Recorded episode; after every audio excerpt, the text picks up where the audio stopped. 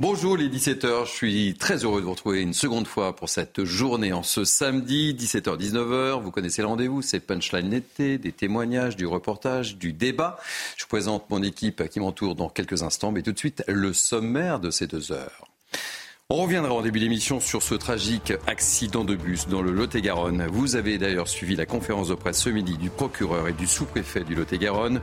Le bilan s'est alourdi. Un jeune de 12 ans n'a pas survécu à ses blessures. Tancred Guillotel nous fera un point total en début d'émission. On prendra la direction de Marseille. Encore un jeune de 17 ans tué par balle dans une cité du quartier nord. Une nouvelle fusillade sous fond de trafic de drogue. On ira aussi à Nîmes, également impacté par les trafics de drogue. Gérald Darmanin était sur place hier. On fera le bilan de son déplacement.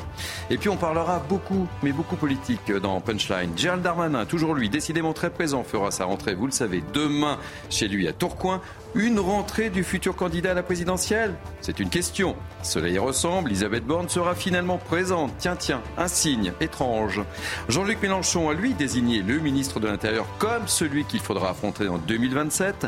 Et puis on parlera aussi de Ségolène Royal qui a fait une petite sortie hier qui fait beaucoup causer. Thomas Bonnet, notre journaliste politique, sera avec nous.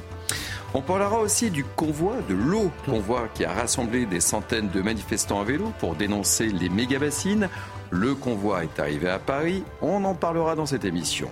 Et puis, et puis, on parlera du baiser de la discorde qui met en émoi le football espagnol. Luis Rubiales, le président de la fédération espagnole, auteur de ce baiser sur l'une de ses joueuses, a été suspendu provisoirement par la FIFA. On l'a appris aujourd'hui. Lui refuse catégoriquement de démissionner. Ça fait débat et c'est dans Punchline. Voilà pour notre programme très chargé en ce samedi. Merci de nous accueillir. Tout de suite un point info avec Adrien Spiteri. Bonjour Adrien. Bonjour Thierry et bonjour à tous. On commence ce journal avec ce drame dans le Lot-et-Garonne. Un enfant de 12 ans a perdu la vie dans un accident de minibus hier soir. Quatre enfants sont en urgence absolue. Le véhicule transportait dans le village de Houillel des enfants d'un centre de vacances. Le conducteur a été placé en garde à vue. Thierry Cabane et ses invités reviendront sur cette actualité dans un instant dans Punchline. Une nouvelle fusillade à Marseille. Un adolescent de 17 ans a été tué par balle tôt ce matin. La fusillade a eu lieu dans une cité des quartiers nord de la ville. La victime était connue de la police pour des affaires de stupéfiants. Dans le reste de l'actualité, ce refus d'obtempérer à rocambolesque entre Rennes et Nantes en début de semaine, un homme a volé deux véhicules, dont une voiture de gendarme pour échapper aux forces de l'ordre. L'individu a finalement été interpellé. Retour sur les faits avec Michael Shea. L'épopée rocambolesque débute par un refus d'obtempérer sur la nationale 137 entre Rennes et Nantes. Le conducteur alcoolisé ne tient pas compte des injonctions des gendarmes, il repart à bord de sa 307. 15 km plus loin, il tombe en panne, appelle le garagiste le plus proche, à qui il vole le véhicule utilitaire pour poursuivre son périple. Le voilà sur les routes départementales de Loire-Atlantique quand il percute une voiture par l'arrière.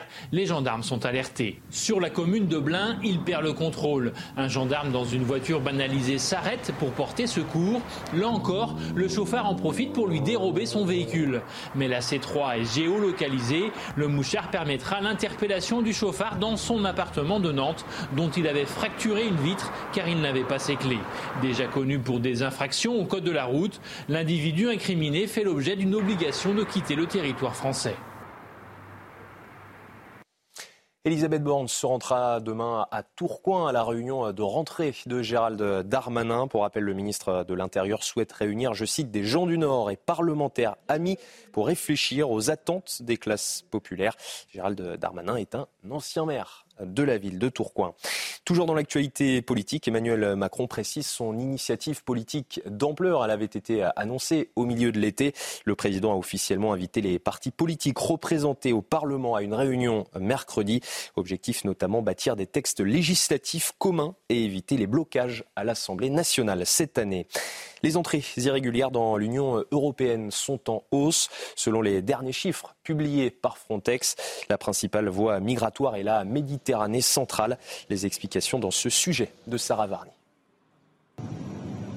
Au cours des sept premiers mois de l'année, le flux migratoire clandestin en direction de l'Union européenne a augmenté, plus 13%, soit plus de 176 000 passages irréguliers détectés par Frontex. La principale voie migratoire reste la Méditerranée centrale. Le nombre de traversées irrégulières y a plus que doublé, plus 115% par rapport à l'an passé sur la même période, soit près de 90 000 passages détectés.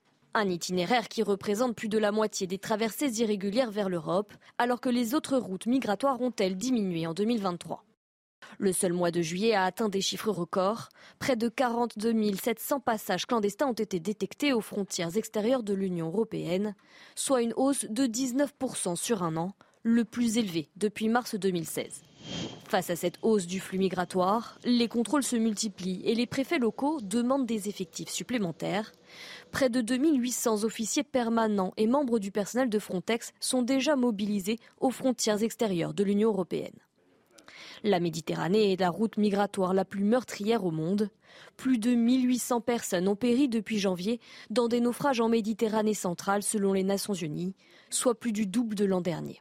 Une pression migratoire accrue sur cette route qui, selon Frontex, pourrait persister dans les mois à venir. Dans l'actualité internationale, Luis Rubiales suspendu provisoirement par la FIFA. Il est au centre d'une polémique après son baiser forcé sur la joueuse Jenny Hermoso en finale du mondial. De son côté, la Fédération espagnole de football défend son président. Elle qualifie de mensonges les accusations portées contre Luis Rubiales. Et puis au Niger, la junte militaire au pouvoir expulse l'ambassadeur de France. Elle lui donne 48 heures pour partir. Une décision rejetée par Paris. Selon l'État français, les putschistes n'ont pas autorité pour le faire. Le régime militaire accuse Paris de vouloir intervenir militairement dans le pays pour remettre au pouvoir Mohamed Bazoum. Voilà, c'est la fin de ce journal, le début de Punchline avec vous Thierry. Merci mon cher Adrien. On vous retrouve dans une heure, c'est ça?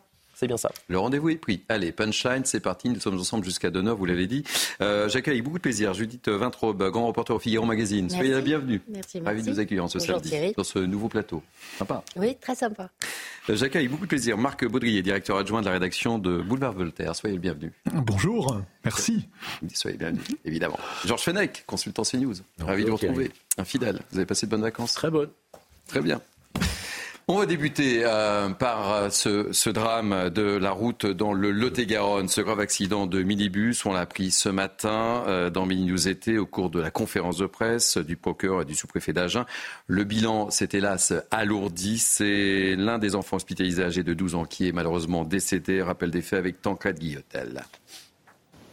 Au bord de cette route départementale, les restes de la carcasse du minibus accidenté.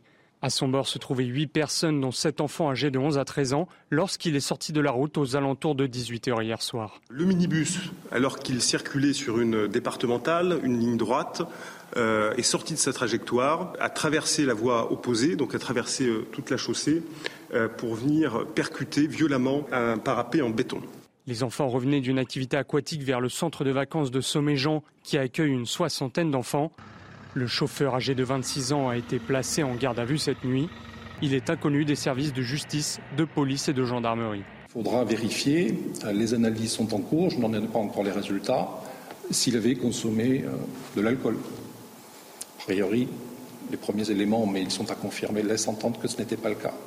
S'il avait consommé une, une substance psychoactive, des produits stupéfiants, autre chose. Une enquête a été ouverte pour homicide involontaire et blessures involontaires une cellule d'accompagnement psychologique également pour les enfants du centre de vacances et les encadrants. Georges Fenech, on a vécu cette conférence de presse en, direct euh, sur CNews euh, tout à l'heure dans le cadre de, de Billy News. Tout s'oriente évidemment euh, sur le conducteur, mais selon les premiers éléments de l'enquête, pas d'alcool a priori, pas, de, pas de drogue, mais le drame de la route. En tout cas, ce qui apparaît évident, c'est que c'est une erreur du, conducteur du, du bus, puisqu'il n'y a pas d'autre partie en cause il a traversé, on ne sait pas pour quelle raison, la voie et heurté un, parapet. Manifestement, d'après les premiers éléments, l'alcool, la drogue n'est pas en cause. C'est à l'enquête et de toute façon, le, conducteur est actuellement garde à vue, donc il va donner des explications.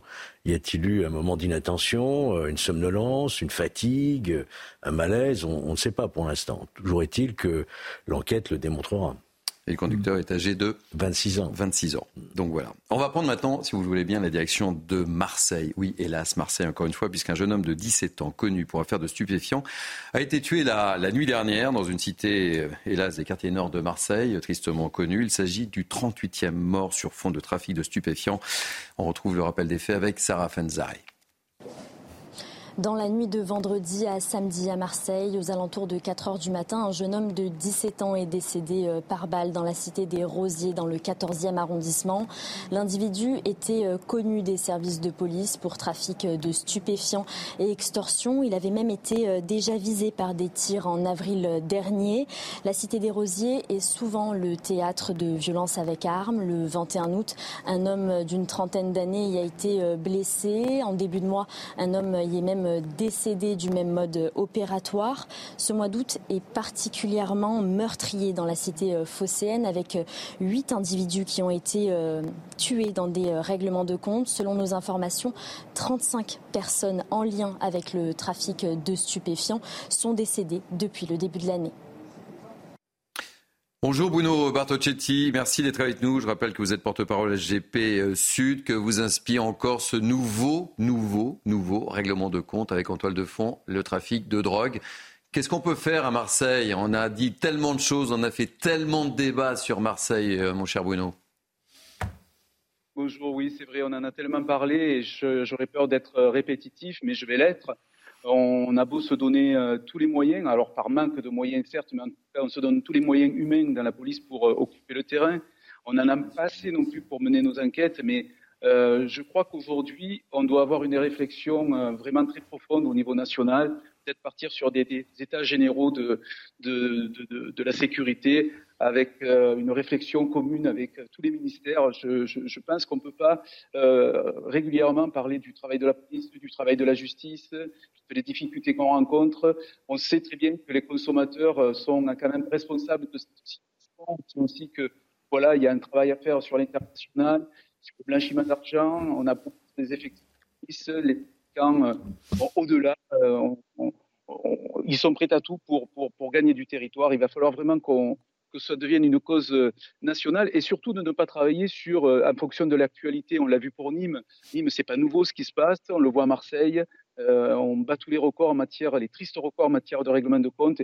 Il faut vraiment qu'il y ait une, vraiment une réflexion prioritaire et nationale sur ce thème, avec, j'insiste, tous les ministères qui puissent, autour de la table, autour d'une table ronde, réfléchir euh, sur la façon dont on peut lutter, euh, lutter contre ces trafiquants. Mais quand je pense aux trafiquants, je pense surtout à la population qui, qui est la première victime de tous ces règlements des comptes. Ils ont leurs jeunes enfants qui meurent sous les balles.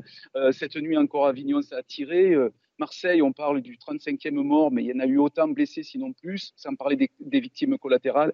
Ça devient quand même très inquiétant. Et on ne parle que de la zone sud, hein, qui est très, très touchée par les règlements de compte, mais le trafic de, de stupéfiants, comme on le sait, s'exprime dans le monde rural, dans les petites villes de, de, de, de 10, 15, 20 000 habitants et, partout en France. C'est ça, c'est ça le, grand constat qu'on doit faire aujourd'hui dans notre société. Bruno, vous restez avec nous, on ouvre le débat parce qu'on va parler, évidemment, vous avez fait la liaison avec Nîmes et on va en parler dans, quelques instants, mais c'est vrai, Georges Fenech, euh, Marseille, Nîmes, Marseille, euh, les caméras sont là, les journalistes sont là, les médias en parlent, la CRS 8 est présente, elle était à Marseille, une partie était déplacée à Nîmes. En fait, ça ne change rien euh, dans le comportement des trafiquants. Et Sandra Buisson, notre journaliste spécialiste police-justice, le disait de toute façon, ils s'en moquent. les enjeux sont ailleurs. Il n'y a pas de problème pour eux, pour les trafiquants de drogue. La lutte contre la drogue euh, remonte à plus de 50 ans. C'était l'ordonnance de 1970 avec un volet santé publique et un volet euh, répression. Il se trouve qu'on a échoué. On a complètement échoué. Ça ne fait que se dégrader au fil au fil des années. Et vous le précisez, vous avez raison, tous les moyens qui ont été mis, euh, je pense notamment à des services comme l'OFAST, par mhm. exemple, qui a été mis euh, en place il y a quelques années, euh, la collaboration avec les douanes, la protection peut-être meilleure des, frontières, n'ont pas, n'ont pas, n'ont pas, n'ont pas finalement permis de faire reculer ce qui est la mère des batailles.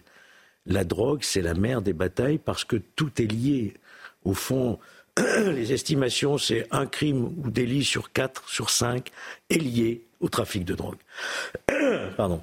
Alors, ce qu'il faudrait, euh, sans aucun doute, et ça a été dit par le, syndicaliste. Il faut prendre cette affaire à bras le corps et considérer qu'il faut déclarer une guerre au trafic de stupéfiants, une véritable guerre.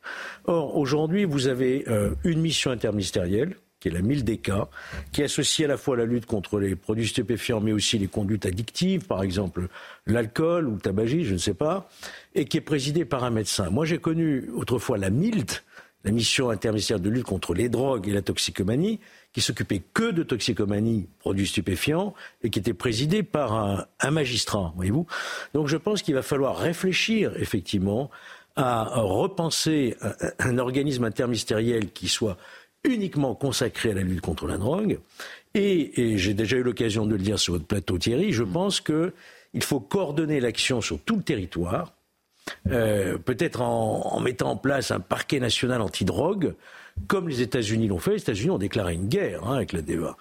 Euh, comme il existe chez nous pour le, les affaires financières, euh, le PNF, voyez-vous, le, parquet national antiterroriste, pourquoi ne pas créer aujourd'hui un procureur national antidrogue qui coordonnerait toute l'action sur l'ensemble du territoire, l'action des GIRS menée à Marseille, à Lyon, à Paris, de façon à avoir un plan d'action pour éradiquer ce fléau, sans quoi on ne s'en sortira pas. Judith et, euh, et, et Marc, Judith. Euh, oui, les États-Unis mmh. ont déclaré une guerre que pour l'instant ils n'ont pas gagnée euh, à la drogue. Euh, Georges l'a dit, c'est un double échec. C'est un échec sur le plan de la criminalité, du trafic, et c'est un échec sur le plan de la santé publique. Les Français sont parmi les plus gros consommateurs de Je crois que, voyant ces deux éléments, euh, il faut se poser euh, la question que s'est posée l'Allemagne et à laquelle elle a répondu par l'affirmative est-ce qu'il faut légaliser On en a parlé sur la plateau, consommation et la vente? Euh, L'Allemagne n'est pas réputée être un pays euh, laxiste. Je conçois bien qu'il y ait des tas de, euh, d'inconvénients sur le plan de la santé publique, mais les inconvénients, on les a aujourd'hui.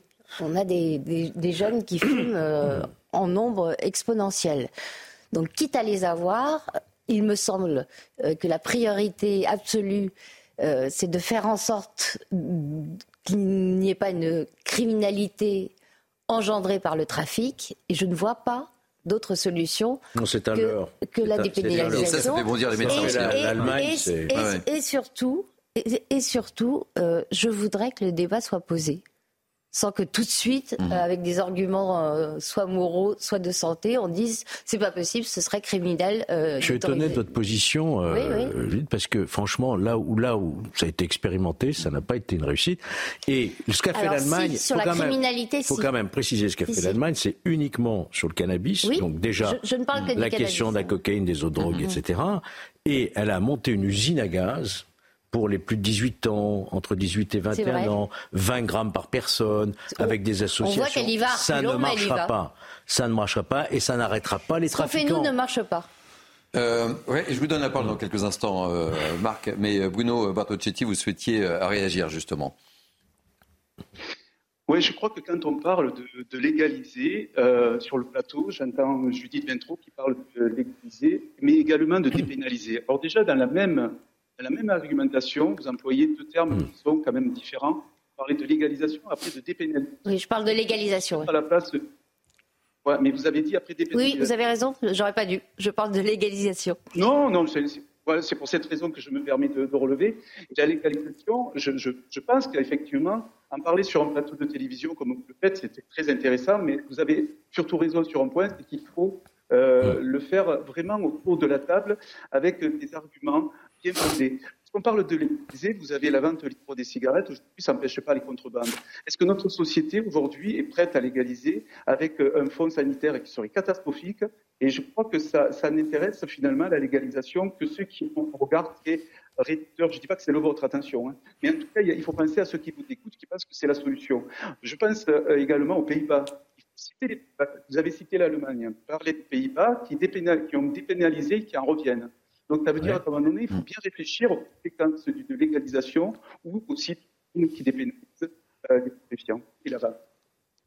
Marc, Marc Baudrier. Oui, je crois que tous ceux qui ont euh, légalisé euh, sont, en sont revenus et en tout cas, non, mais ça non, pas ne dites pas ça, c'est pas faux. Ah, mais c'est faux. Crois, non, non, non. Et en tout il n'y a, cas, a, pas un retour vers la pédalisation. En tout cas, ça n'a pas solutionné le problème dans ces pays-là. C'est le moins qu'on puisse dire. Ce qui est certain, c'est que c'est vrai que ça a pris de telles proportions.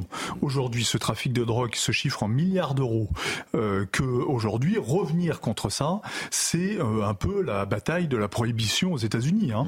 Il faut bien voir qu'on s'attaque là à, une masse d'argent et une masse de gens, un nombre de gens euh, concernés, du plus petit euh, guetteur dans les banlieues jusqu'aux grands trafiquants qui sont en Thaïlande, euh, en Afrique du Nord et Dieu, ou Dieu sait où, et pas forcément en France, que évidemment c'est une montagne. Alors je voulais quand même rappeler deux trois trucs. Il faut se souvenir de Cavaillon, par exemple, on l'a oublié. Vous vous souvenez de ces de ces agrès, de cette espèce de ville en plastique où on avait monté des piscines pour que euh, alors on avait, c'était le 11, c'était les trafiquants de drogue, mmh. pour que les gens qui finançaient, euh, qui la finançaient. de, du quartier, les voilà, sûr, les œuvres, voilà, mais bien sûr, euh, voilà, on en a beaucoup parlé, voilà, et on en a beaucoup parlé à, CNews notamment, et, et il faut donc ça touche absolument tout les villes, les grandes, mais aussi les moyennes, et demain sans doute les petites. Donc moi je crains qu'on soit, ne soit confronté maintenant qu'on a laissé filer cette affaire par une suite d'échecs euh, plus ou moins euh, voulus, euh, bah, de déclarer une véritable guerre très dure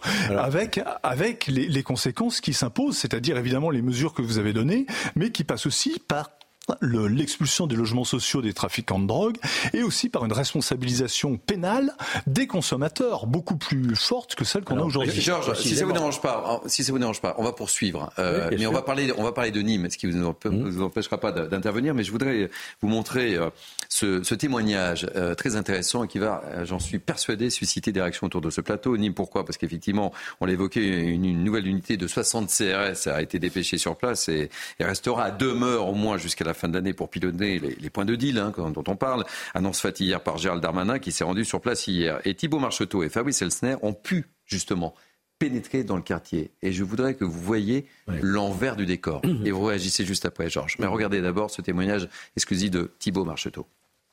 Si le calme est revenu ici à Pissevin, les contrôles, eux, s'intensifient. Nous avons pu assister avec Fabrice Elsner et Sacha Robin à un contrôle de police, de CRS, mais également de brigades cynophiles à l'intérieur de cette cité. Et ce qu'on peut vous dire, c'est que c'est un véritable labyrinthe, euh, des nombreuses pièces euh, totalement délabrées, et notamment cette mosquée clandestine à l'intérieur des sous-sols qui a été découverte par les enquêteurs. Ils étaient à la recherche de produits stupéfiants. Ils n'en ont pas trouvé euh, lors de cette opération. Ils ont trouvé cependant des indices, vous le voyez, comme cette seringue qui a été retrouvée. Ça a permis aux enquêteurs d'en conclure que certaines personnes venaient consommer également de la drogue à l'intérieur de ces sous-sols de la cité Pissevin. Dans les prochains jours, les contrôles comme celui-ci devraient s'intensifier. Comprenez, Georges, pourquoi je voulais que vous puissiez regarder ce, témoignage. Il est à l'intérieur de ce quartier. Il y a toute une organisation avec cette mosquée secrète, etc. Enfin, c'est pas, c'est pas une surprise, hein, mais, euh, mais voilà. Mais euh, si on en arrive à cette situation où ça se produit euh, au nez à la barbe un petit peu des autorités, c'est qu'il y a un sentiment, plus qu'un sentiment, il y a une impunité en réalité, voyez-vous. Et on en revient à l'argument que je n'ai pas cité tout à l'heure, et je fais réponse écho à ce que vous avez dit, la question de la réponse pénale. Euh, lutter contre le trafic de drogue, c'est se montrer extrêmement rigoureux dans la réponse pénale. Euh, or, on sait très bien, dans notre système, les peines sont largement inférieures, les récidivistes n'encourent pas plus que les délinquants primaires, mmh. Euh, les expulsions ne sont pas prononcées, euh, vous savez, il y a des pays qui ont éradiqué hein, le trafic de drogue, mais bon, ils appliquent la peine de mort. Il n'est pas question d'établir. Non, mais en, Indonésie, ils exécutent. ils exécutent même des Européens qui ont été pris. il n'en est pas question. Il n'en est pas question, mais nous avons. En Thaïlande aussi. En Thaïlande, mais nous avons. par contre, nous avons des textes répressifs qui peuvent aller jusqu'à 30 ans d'emprisonnement pour ceux qui importent des produits stupéfiants.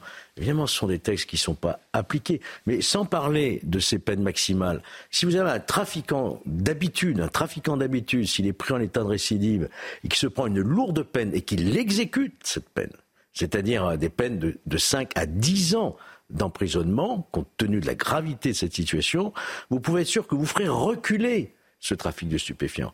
Or, moi, j'attends de voir toujours les circulaires pénales du garde des Sceaux pour dire faites appel au parquet lorsque les peines sont inférieures à un minimum légal. Mais il faudrait d'abord rétablir les peines planchées, ce que le gouvernement ne fait pas actuellement. Bruno Bartocchetti, vous souhaitez réagir? Oui, je suis entièrement d'accord avec ce que vient de dire euh, Georges Fenech, dans le sens où euh, il existe euh, les assises, normalement aussi, pour les trafiquants de drogue en bande organisée. Or, systématiquement, c'est correctionnel. Alors certes, ça doit être difficile pour les magistrats parce qu'il manque de moyens, mais lorsqu'on va aux assises et lorsqu'on se prend, d'ailleurs, c'est ce qui se passe pour les braqueurs. Un braquage, c'est 20 ans, voire 12 ans.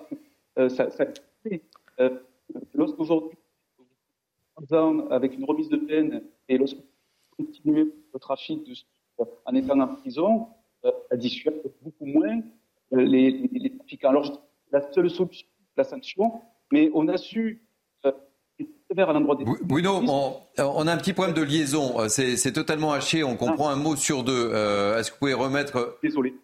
Allez-y. Est-ce que c'est mieux comme ça? Ah là, c'est mieux. Comme ça? Vous entend mieux, oui. C'est mieux comme ça. Je suis désolé. Oui, donc je disais, euh, ce qui est regrettable, c'est qu'il existe les assises aussi pour les trafiquants en bande organisée. Ça peut être une piste à exploiter quand on sait que les braqueurs prennent 15 ans ou 20 ans de, prison et ça les a sérieusement calmés. Alors je sais que c'est pas que la sanction qui peut marcher, mais de, grâce, sanctionnons quand même ceux qui trafiquent, ceux qui empoisonnent nos enfants et qui prennent finalement trois ans en continuant leur trafic à l'intérieur d'une prison avec téléphone portable et, cannabis dans la poche. C'est quand même, difficile de voir qu'on a des juges qui veulent sanctionner, qui sanctionnent, mais qui se retrouvent avec finalement euh, dans l'esprit des individus qui se sentent en totale liberté, même en étant en prison, pour continuer leur trafic. Merci euh, Bruno Bartocchetti d'avoir euh, accepté de participer à Punchline été. Merci pour, pour ce témoignage. Un dernier mot, Marc, sur le sujet avant notre première pause pub. Oui, non, mais je crois qu'on touche là avec cette, euh, ces morts qui s'accumulent partout, hein, à Grenoble, euh, à Marseille, on l'a dit, à Valence, il y a eu deux meurtres en, deux jours, à Nîmes évidemment, il y en a eu à Nantes, il y en a partout euh, aujourd'hui en France. Je crois que ça pose évidemment le problème de la réglementation sur la drogue, mais ça pose aussi le problème de l'immigration, il faut le dire carrément, qui est de cette mauvaise intégration et des revenus. Tant que les trafiquants de drogue, si vous voulez, euh, auront des contacts partout et pourront, euh, dans, les, perspectives de gains, si vous voulez, seront supérieurs au risque pris euh, vis-à-vis de la police et de la justice, eh ça continuera à, prospérer. Il n'y a aucune raison. On marque une première pause si vous voulez bien et on va parler politique avec pas mal de petites phrases qu'on va décortiquer avec Thomas Bonnet, notre spécialiste politique, des prises de position aussi, euh, et puis des revirements de situation. Elisabeth Borne qui sera euh, demain euh, dans le fief de Gérald Darmanin. Enfin bref, un, programme assez chargé qui nous attend juste après la pause pub. Ne nous quittez pas, on se retrouve dans quelques instants. Merci de nous accueillir, c'est Punchline était jusqu'à 19h avec moi pour débattre. Beaucoup de sujets hein, ce samedi, beaucoup de sujets. On va parler politique dans quelques instants. Mais avec moi, Judith Vintraube, Georges Fenech, Marc Baudrier et Thomas Bonnet, notre spécialiste politique qui nous a rejoint. On a besoin de vous. Oui. Beaucoup de sujets. Beaucoup de, beaucoup, de travail en ce moment. Beaucoup de travail. on s'attendait à une rentrée chaude et effectivement, on n'est on pas déçus. Donc, on va commencer par Gérard Damanin qui fera donc sa rentrée demain à Tourcoing, une rentrée euh, ô combien attendue dont on parle depuis euh, quelques jours maintenant, et puis on a appris Elisabeth Borne y sera. Incroyable, hein parce qu'on disait qu'elle n'était pas invitée. Qu'est-ce qui s'est passé Alors, déjà, Petite la... pression peut-être de... C'est déjà la preuve qu'elle avait été invitée et qu'on avait ah, pas... Nous, on a dit sur ce plateau qu'elle n'avait pas été invitée. Donc euh, voilà. C'est la version officielle. La version dit qu'il l'avait invitée et qu'il est très heureux qu'elle se rende à Tourcoing. Mais disons-le... On a, on a, mal compris, on a mal, euh, on a mal analysé. Mais disons-le, c'est assez surprenant que la Première ministre euh, se rende à cette rentrée politique, surtout qu'elle l'annonce au dernier moment. C'est sans doute qu'il y a eu réflexion hmm. au sein de son entourage pour savoir si c'était pertinent pour elle d'y aller. Peut-être aussi y va-t-elle pour ne pas laisser totalement le champ libre à Gérald Darmanin, montrer qu'il n'y a pas de rivalité. On avait dit aussi que Gérald Darmanin avait été quelque peu vexé de ne pas être nommé à Matignon et qu'elle soit donc, elle, maintenue en tant que première euh, ministre.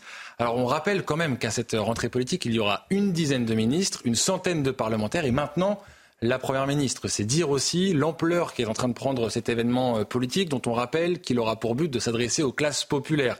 Euh, Gérald Darmanin veut parler à la fois de pouvoir d'achat et aussi euh, des questions sécuritaires.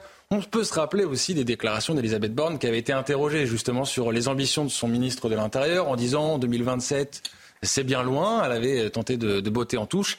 Et on sait aussi que dans l'aile gauche de la majorité présidentielle, les ambitions de Gérald Darmanin font grincer euh, quelques dents. Je prends l'exemple de Stéphane Séjourné, le secrétaire général euh, de Renaissance, qui avait dit qu'il fallait faire passer les actions, l'action avant les ambitions. Et Gérald Darmanin lui avait répondu en disant Moi, j'ai gagné toutes mes élections depuis six ans, je ne suis pas élu sur une liste euh, à la proportionnelle. Voilà pour l'ambiance au sein de la majorité présidentielle. On peut dire enfin euh, en revenir sur les déclarations d'Emmanuel Macron dans les colonnes du Point, où il dit euh, le ministre de l'Intérieur aura à faire cheminer le texte immigration pour avoir des résultats. On n'est pas très loin du je décide et il exécute de 2004. À l'époque, Jacques Chirac parlait de son propre ministre de l'Intérieur et c'était un certain Nicolas Sarkozy. C'est ça. on reste avec nous évidemment, parce qu'on va parler de Jean-Luc Mélenchon. Mais d'abord, Judith Vintrop, c'est vrai, on, avait déjà la liste des ministres. Hein, voilà. Donc peut-être que les gens, ils sont on est toujours un petit peu taquin, euh, mais on a appris qu'Elisabeth Borne y serait finalement. Oui, c'est assez drôle parce que euh, Gérald Darmanin, dans son, interview euh, chez nous il y a quelques semaines, a quand même fait dresser le profil type de ce qu'il ne fallait pas être euh, en politique. Et c'était quoi? C'était euh, techno et de gauche. Mm. Hein, je, je, résume. Et, et ça, c'était après qu'il euh, a échoué à, à, être nommé Premier ministre à la place d'Elisabeth Borne. Il était absolument furieux. Pourquoi est-ce qu'il a échoué? Parce qu'il n'était pas en mesure de garantir à Emmanuel Macron la vingtaine de voix du Parti Les Républicains, des députés Les Républicains qui auraient euh, permis euh, d'assurer une majorité absolue à l'Assemblée nationale. Donc ça n'avait aucun intérêt. En plus, il aurait pu euh, en effrayer certains à l'aile gauche de la Macronie. Donc c'était une opération qui risquait d'être perdant-perdant pour Emmanuel Macron. Il l'a très mal pris. Cette interview euh, où il dit euh, euh, arrêtons d'utiliser un langage où, les gens comprennent pas tous les mots. là, je cite à peu près de mémoire ce qu'il nous avait ce qu'il nous avait déclaré. Et qui voilà justement la personne qui incarne cette double filiation, une, grande technicienne. Elisabeth Borne a toujours été présentée comme ça à juste titre et une femme de gauche. Arnaud Benedetti, bonjour. Je vous donne la parole bien euh, juste après euh, Marc et, Georges. Mais j'aime bien avoir Arnaud Benedetti, euh, politologue bien connu, sur notre plateau. Comment vous réagissez à, ce rebondissement J'ose le mot. Elisabeth Borne qui sera demain à Tourcoing. Ça vous inspire quoi? Ben, Ça va vampiriser d'une certaine manière un peu j'allais dire, l'événement euh, de Gérald Darmanin, qui était quand même un événement, certes, de mobilisation politique, mais aussi euh, de communication politique visant à affirmer une nouvelle marque politique à l'intérieur euh, de la majorité, une droite sociale, populaire, finalement une sensibilité qui n'existe pas vraiment dans, j'allais dire, ce, ce, conglomérat que constitue le, le macronisme. La venue surprise, peut-être inopinée, de Madame Borde j'allais dire, euh, rajoute un élément euh, dans euh, l'événement. Et bien évidemment, on scrutera, j'allais dire, presque autant les propos de M. Darmanin que ceux et le comportement de Mme Borne. Donc, quelque part, elle introduit une concurrence, une concurrence dans, cet, dans cet événement. Mais ça traduit quand même, malgré tout, les doutes, l'instabilité qui aujourd'hui règne à l'intérieur de cette euh, majorité, parce qu'elle n'était pas initialement prévue, on ne savait même pas si elle avait été invitée. Donc là, on a un élément, un élément nouveau qui s'ajoute.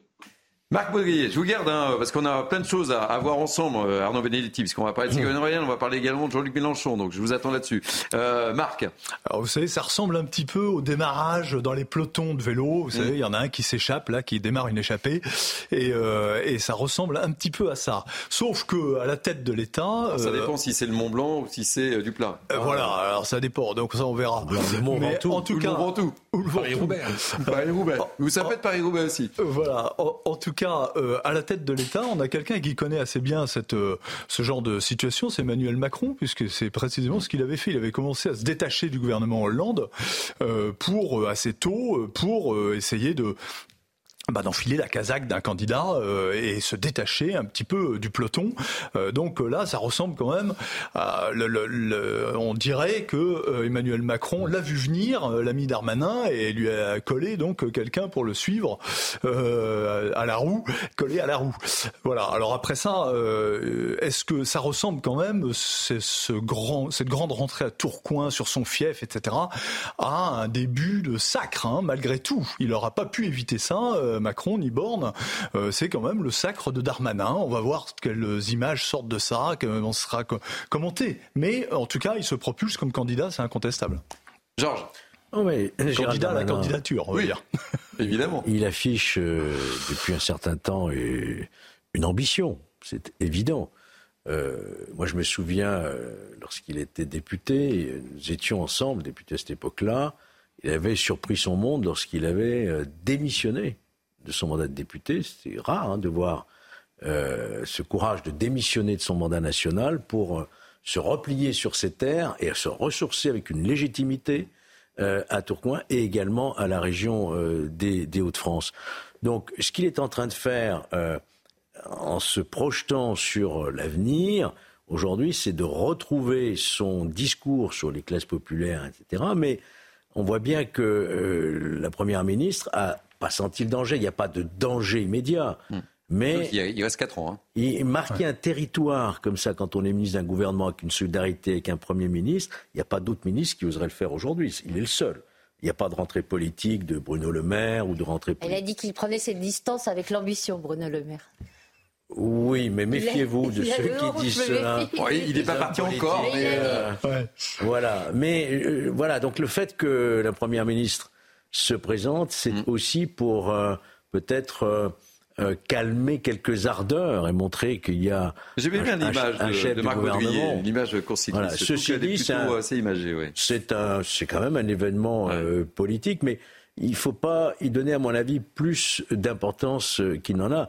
Moi, ce que j'attends beaucoup, c'est de voir comment le président de la République va, on va peut-être en parler tout à l'heure, euh, recevoir toutes les formations politiques, puisqu'apparemment il élargit l'arc républicain. Hein. Julie, oui. dire quelque chose. Oui, il faut peut-être pas euh, considérer qu'Emmanuel Macron et, et, Elisabeth Borne ont tout à fait les mêmes objectifs dans cette histoire-là. Je rappelle qu'Emmanuel Macron ne se représentera pas, puisqu'il ne peut pas se hmm. représenter. Euh, Elisabeth Borne, euh, elle veut euh, éviter euh, d'avoir quelqu'un qui défie son autorité parce que vraiment son interview et son comportement ressemblaient à ça. Vous savez qu'on dit qu'il faut être près de ses ennemis, tout près. Hmm. Donc là, elle, va à Tourcoing, elle est tout près de Gérald Darmanin. Elle veut s'assurer un peu de calme. Mais Emmanuel Macron, ce qui frappe les gens qui lui en parlent, c'est que justement, il est plutôt indulgent, ou en tout cas, il considère que ce serait une erreur euh, de tenser euh, Général Darmanin de montrer publiquement, de, de, manifester une quelconque hostilité, de lui interdire, euh, de le recadrer, puisque c'est le, mhm. mot consacré. Et surtout, Gérald Darmanin, il a l'intelligence d'afficher un objectif qui est exactement celui d'Emmanuel Macron, c'est-à-dire éviter qu'Emmanuel Macron soit le président qui aura ouvert les portes de l'Élysée au Rassemblement mm. national, à Marine Le Pen.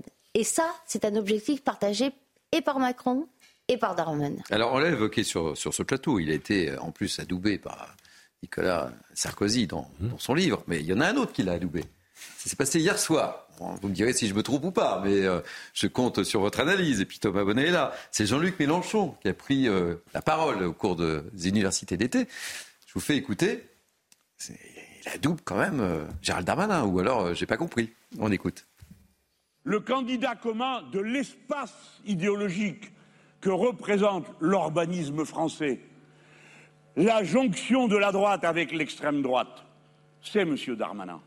C'est lui que nous aurons à affronter, car c'est lui qui porte le discours de la jonction. Et les autres finiront comme ont fini tous leurs comparses dans tous leurs pays, en qualité de bagages accompagnés. Ils se regrouperont, vous le verrez. C'est lui qui a mis en scène dans la parole officielle l'insulte islamo-gauchiste. C'est lui qui, avec Madame Borne, a dit la France insoumise ne se positionne pas dans le champ républicain.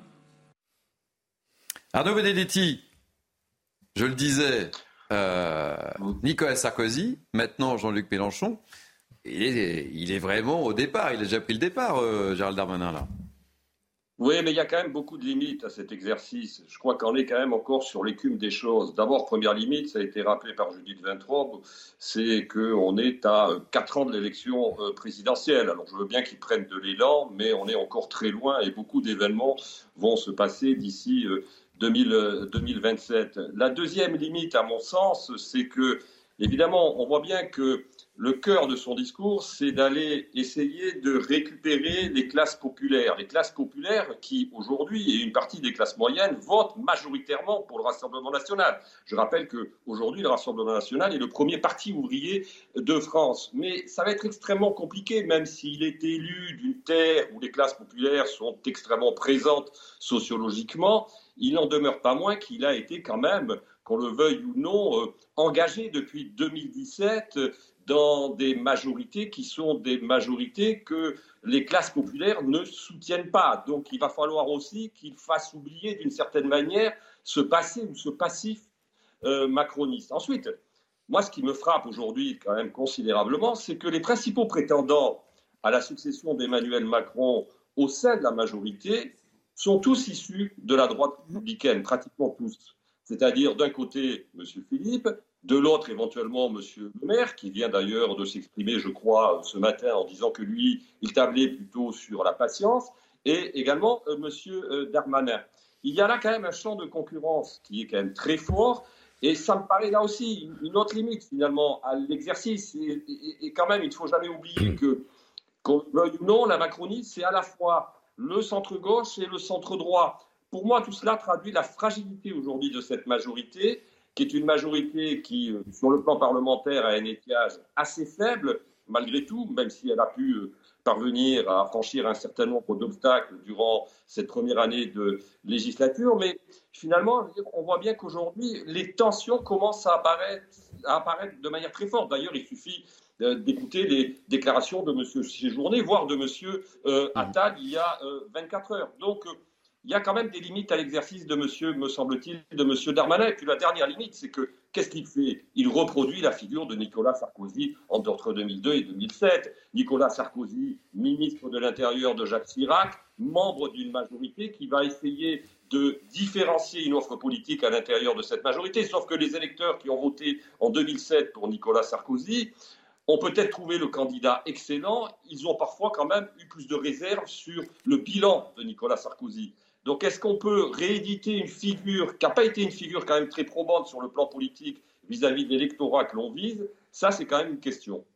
Allez, vous restez avec nous. Euh, un dernier mot sur Ségolène Royal aussi, euh, mon cher euh, Thomas, qui a pris une petite position. Oui, c'était là encore la surprise du week-end aux universités d'été de la France insoumise. Elle dit vouloir mener une union de la gauche, voilà, dépasser les clivages, les partis qui composent la NUPES. Alors c'est une surprise qui a pris tout le monde de court, y compris au sein de la France insoumise, parce que vous avez Éric Coquerel qui parle d'abord d'un poisson d'avril avant finalement de dire que c'est une euh, proposition euh, intéressante. Sans doute y a-t-il eu des consignes en interne pour euh, dire qu'il fallait être clément vis-à-vis de Ségolène Royal parce qu'elle a été elle aussi adoubée par Jean-Luc Mélenchon. C'est une façon habile pour le leader insoumis de maintenant placer la responsabilité de l'Union ou pas sur les autres formations politiques. À eux maintenant de décider s'ils souhaitent euh, Ségolène Royal comme euh, tête de liste. De toute manière, la France insoumise avait déjà fait savoir qu'elle pouvait laisser la tête de liste aux européennes à une autre formation politique, Marie Toussaint en l'occurrence euh, d'Europe Écologie Les Verts. il y a maintenant une autre personnalité qui se propose, personnalité qui est plus proche des idées de la France insoumise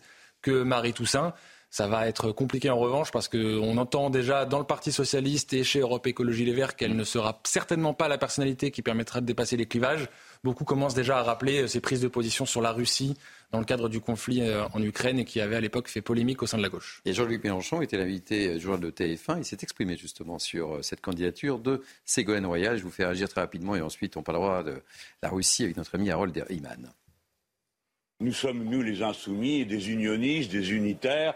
Nous sommes partisans d'une liste commune puisque nous avons un programme partagé commun à propos de l'Europe qu'on a signé il y a à peine un an. Donc euh, toutes les bases sont là pour le faire. Alors euh, Ségolène Royal fait preuve d'audace, de courage et euh, elle sait très bien qu'elle n'aura pas que des compliments. Mais moi, je veux approuver euh, son initiative, sa contribution à la bataille pour l'Union, et j'invite euh, tous ceux qui pensent que c'est le choix de la raison à intervenir pour dire qu'ils veulent l'Union et pas attendre qu'on sache de quel côté le vent va souffler. Judith Vintrobe. Oui, c'est fabuleux parce que Jean-Luc Mélenchon considère que Ségolène Royal est une divine apparition euh, qui va qui va faire réussir à faire l'union, en tout cas à prouver, comme vous le disiez, euh, que c'est lui qui la veut le plus fort. Et qu'on se rappelle euh, ce que Jean-Luc Mélenchon disait du PS auquel il a appartenu et, et Ségolène Royal, c'était d'abord le Parti socialiste et c'est tout ce que Jean-Luc Mélenchon détestait. Euh, donc, le monde change, vous savez. C'est pas l'union, c'est pas l'union vaut bien une messe, mais ce numéro d'unionisme, pour reprendre le terme utilisé par Jean-Luc Mélenchon, vaut bien une messe et vaut bien une. Georges et, Marc, rapidement. La, la Nupes, c'est un instrument électoral. C'est pour avoir des élus. On l'a vu aux législatives, ça a fonctionné. Voilà. Euh, Troisième plus mauvais score de la gauche rassemblée. Oui, mais enfin, combien de députés quand même la ça, ça, a évité les dégâts. Ah, hein pour la NUPES, ça a été une très bonne affaire. Ça a été pour les autres, c'est discutable. Une très bonne affaire. Donc, ils veulent rééditer en mm. fait cet exploit au niveau des européennes, mais on voit bien que les, euh, le, enfin, les, les, les, dissensions au sein de la, de la NUPES sont extrêmes. On comprend bien. Euh, quel est effectivement ce qui lie euh, Ségolène Royal, qui était mitterrandienne et Hollande, pour ensuite euh, Mélenchon qui lui est sur une gauche radicale? Et, vous allez voir que vont se pointer à nouveau tout le courant représenté par Bernard Cazeneuve et autres qui essayent de sauver l'âme, je dirais, du, parti. Non mais là, Donc on voit bien que c'est une manœuvre électoraliste. Bien sûr, et l'arrivée de Ségolène Royal, surprise, c'est le moins qu'on puisse dire, euh, en dit long justement sur sur ces tensions au sein de la Nupes, parce que on pourrait imaginer qu'il y ait quelqu'un, un jeune par exemple, surgit des rangs de la Nupes, qui arrive à, à, fédérer un petit peu autour de lui. Là, on va chercher un animal politique, parce que c'en est un quand même, Ségolène Royal, mais qui, qui, qui, vient du diable Vauvert, comme on dit pour poursuivre la métaphore du vélo, et euh, que personne n'attendait, et euh, dont on se dit qu'elle aura quand même bien du mal à fédérer toutes ces composantes très, euh, très disparates et, qui ont tendance à, s'éloigner dans la J'ai animé une mmh. émission avec euh, Julien Drey il y a, il y a quelques, quelques semaines de cela dans cette dispute et Julien Drey me disait, euh, on avait parlé évidemment de Ségolène Royal, il me disait, tu verras, la rentrée de Ségolène Royal sera chargée. Ça va être la mmh. surprise de la rentrée. Et s'il nous regarde, Force est de constater qu'il avait raison. Thomas Bonnet, merci. Vous avez cédé la place à notre ami Harold Iman. Très bien. Euh, merci euh, mille fois et on va suivre euh, demain. Ça sera une journée très intéressante. Hein. Demain, je ne serai pas jusqu'en vacances, mais je vous regarderai. L'épicentre politique sera à Tourcoing en tout cas. Exactement. Merci en tous les cas. On va accueillir tout de suite. C'est un peu comme ça que ça se passe dans Punchline été. On va accueillir notre ami Harold Iman puisqu'on va parler de la Russie. Le Kremlin, bonjour Harold. Le Kremlin nie avoir ordonné l'assassinat de Prigogine, chef de la milice Wagner. Oui, alors c'est ce sont des dénégations qui euh, n'engagent que, que, ceux qui y croient. Car euh, tout est structuré comme toutes les disparitions antérieures. Ce n'est jamais, jamais la faute du Kremlin et on n'a jamais vraiment trouvé autre chose que des hommes de, euh, des seconds couteaux pour euh, porter le chapeau. Donc euh, cela ressemble à un parfait assassinat avec tout le staff supérieur de Wagner à bord. Cela aura des conséquences. D'abord en Ukraine, Wagner s'était retiré, donc pas tellement de conséquences en Ukraine. le gros de la troupe ensuite est passé au Bélarus. Là, on se pose la question, où vont-ils aller? Est-ce qu'ils vont être intégrés peut-être même dans l'armée Bélarus? C'est une possibilité. Et deuxièmement, nous avons des euh, Wagner en Afrique. Et là, euh, Prigogine a fait sa tournée en Afrique, comme on le voit sur cette image, sans doute au Mali, pour euh, consolider ce qui lui restait de son empire. Il était en confiance.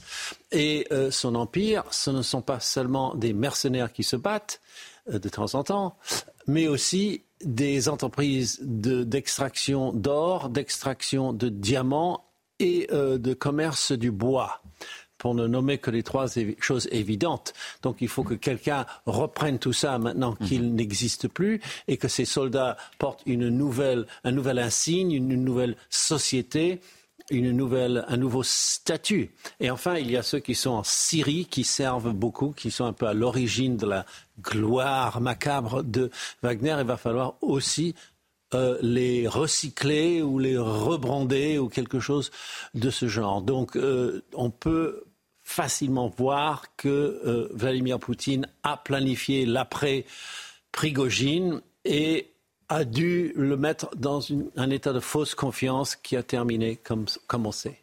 Georges Fenech, une petite réaction. Il, a mis du temps quand même, à, comme là, a mis du temps à réagir quand même. Hein, sur, Vous trouvez Ouais, ça, quand même, euh, ça a été assez rapide. Hein. Je fais quoi Le bah putsch, la tentative Non, non, non, non, je parle de, sa prise de position sur le fait de nier. Euh, ah oui. De nier. Ah oui, oui, de, de nier, de nier, de nier. Mais la, manière de nier, euh, juste un petit mot sur la mentalité d'un ex. On disait qu'il n'y avait pas de réaction de, du Kremlin quand il y a eu l'accident. Non, non. Euh, de toutes les façons, il ne sait toujours pas s'il est parmi les euh, passagers. Parce qu'on a la liste de l'aviation civile russe qui dit il y a un gars qui s'appelait euh, Prigogine qui est monté et il n'existe plus. Mais euh, on n'a pas encore fait les tests ADN, donc on va faire traîner cette affaire. ce sont de vieilles manières euh, du KGB euh, revisitées à la mode FSB pour un peu laisser les badauds dans l'interrogative. Qu'est-ce que c'est vraiment? Est-ce que c'est un accident? Mais mm, mm. en fait, non. Georges et Judith. Tous ceux qui ont défié l'autorité de, Poutine, soit sont mm. morts, soit sont incarcérés. Mm-hmm. On est bien d'accord. Donc là, quelques, quelques semaines après ce, ce putsch militaire euh, apporté, il en paye euh, les conséquences. On ne sait d'ailleurs, on n'a pas officiellement les causes de ce crash. On ne sait pas. Euh, non. Ben non. Est-ce qu'il a été touché par un missile Est-ce qu'il y a une enquête Il y a une enquête. On a, parlé d'une bombe aussi qui aurait pu être posée avant. Dans une caisse de, de bouteilles de vin c'est ça. oui, c'est ça. Ça ne sont que des très rapidement. tout ça n'est que spéculation et je ne sais pas si on le saura un jour officiellement. Du, point rapidement, je dis parce qu'on va partir en pub. Du point de vue de Poutine, c'est une opération pleinement réussie. Qui va pleurer euh, Prégogine? Euh, sa, famille, fans et sa, famille hmm. peut-être, euh, oui, hmm. ses fans, combien sont-ils Ses fans, oui, oui. Oui, ses hmm. fans, combien sont-ils J'ai bien compris, combien sont-ils Donc, il a, je parle de Poutine, rétabli son autorité en faisant euh, vraisemblablement, en attendant les résultats de l'enquête sur les un jour, une victime dont tout le monde se fiche. Allez, on va marquer une pause. On se retrouve pour la deuxième heure de Punchline avec beaucoup, beaucoup de sujets. On parlera du convoi de l'eau. Vous savez, le convoi qui se voulait euh, pacifiste, tranquille, etc. Ben, le convoi est arrivé à Paris. Voilà, on en parle dans quelques instants. À tout de suite. Merci de nous accueillir. Il est quasiment 18h. C'est la dernière ligne droite pour Punchline été. Je vous présente euh, mes camarades de jeu en ce samedi dans quelques instants. Mais tout de suite, un point info avec Adrien Spiteri. Rebonjour, Adrien. Bonjour Thierry, bonjour à tous. On commence ce journal avec ce drame dans le Lot-et-Garonne. Un enfant de 12 ans a perdu la vie dans un accident de minibus hier soir. Quatre enfants sont en urgence absolue. Le véhicule transportait dans le village de Houillel des enfants d'un centre de vacances. Le conducteur a été placé en garde à vue. Jérôme Rampenou, vous avez suivi une conférence de presse en présence notamment du procureur d'Agen et les nouvelles ne sont pas bonnes, Jérôme. Effectivement, lors de la conférence de presse, le secrétaire général de la préfecture ainsi que le procureur n'ont malheureusement pas donné euh, de bonnes nouvelles. Ils nous ont appris que l'un des enfants qui était hospitalisé à l'hôpital de Bordeaux était malheureusement décédé dans la nuit. Ils nous ont aussi appris qu'il restait encore euh, deux enfants en urgence absolue à l'hôpital de Bordeaux ainsi que deux autres à Toulouse et deux jeunes aussi en urgence relative à Marmande. Euh, le chauffeur, lui, est sorti de soins dans la nuit. Il a aussitôt été mis en examen. Alors c'est un jeune homme de 26 ans qui n'est pas du tout connu des forces de police. Il a été mis en examen pour trois chefs d'accusation, dont homicide involontaire par conducteur à véhicule à moteur. Il va falloir maintenant nous expliquer le procureur réussir à entendre euh, tous les témoins, tous les jeunes qui étaient euh, dans ce bus, tous les jeunes qui étaient dans le bus, qui suivaient, euh, ainsi que les voitures qu'ils ont pu croiser. C'est une enquête qui risque d'être très longue. Ils ne veulent négliger aucune possibilité. un objet rencontré sur la route, de l'alcool, le téléphone au volant. Vous voyez, on nous a donné beaucoup d'exemples. Pour l'instant, aucune piste n'est privilégiée, mais l'enquête risque d'être assez longue. Dans le reste de l'actualité, une nouvelle fusillade à Marseille. Un jeune homme âgé de 17 ans a été tué par balle tôt ce matin. La fusillade a eu lieu dans une cité des quartiers nord de la ville. La victime était connue de la police pour des affaires de stupéfiants. Tous les détails avec Sarah Fenzari. Dans la nuit de vendredi à samedi à Marseille, aux alentours de 4 heures du matin, un jeune homme de 17 ans est décédé euh, par balle dans la cité des Rosiers, dans le 14e arrondissement.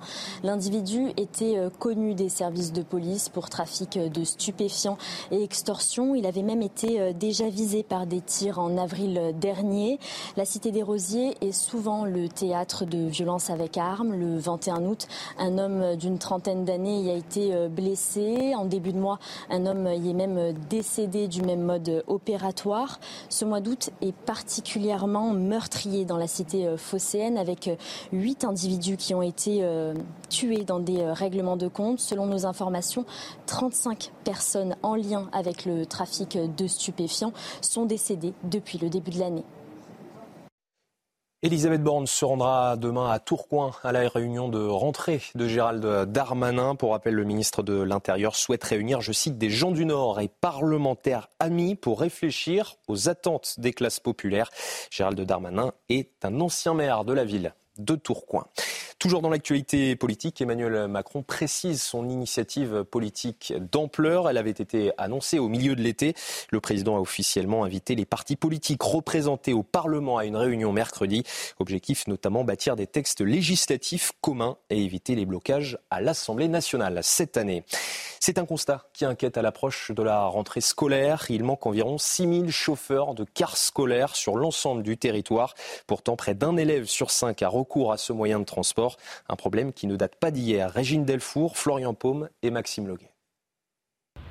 Des élèves qui pourraient manquer à l'appel le jour de la rentrée, faute de cars scolaires pour les y conduire. Le secteur des cars scolaires connaît une pénurie de chauffeurs. Pour y faire face, certaines entreprises se préparent en amont et redoublent de stratagèmes. Les ans, c'est toujours un petit peu, un petit peu rock'n'roll pour préparer la rentrée. Il faut savoir que le jour de la rentrée, bien souvent, on n'a pas tous les effectifs ou les effectifs ne sont pas encore revenus pour des raisons X et Y. Dans, ces cas-là, ce sont les mécanos, les gens d'exploitation, toute personne qui a un permis qui va rouler. Un secteur qui peine à recruter, et pour cause, un salaire peu attractif et un contrat à temps partiel contraignant.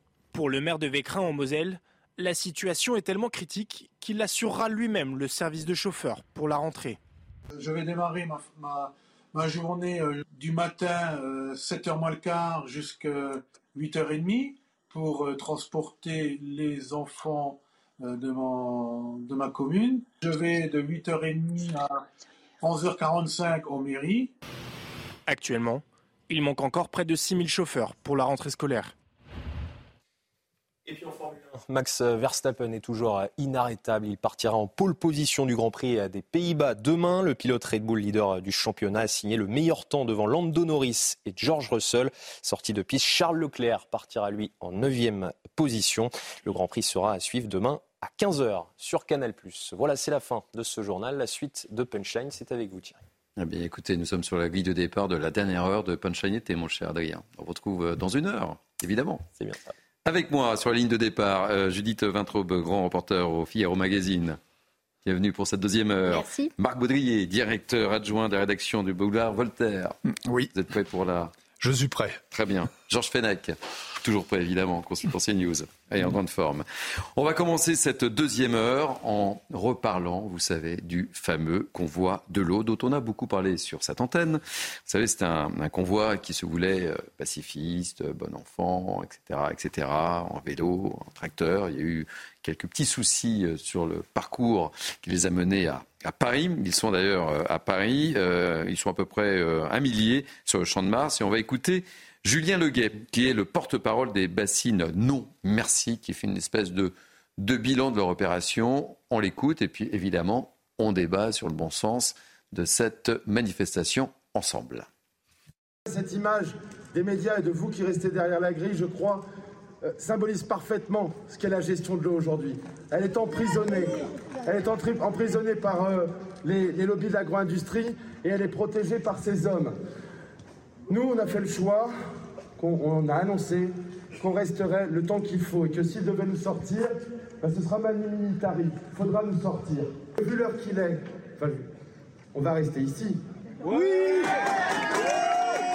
Toute la Toute toute la nuit, et plus s'il en faut. Et si on veut maintenir ce rapport de force, je vous invite tous à communiquer auprès de vos amis, de vos proches, etc., pour continuer de converger vers l'agence de l'eau.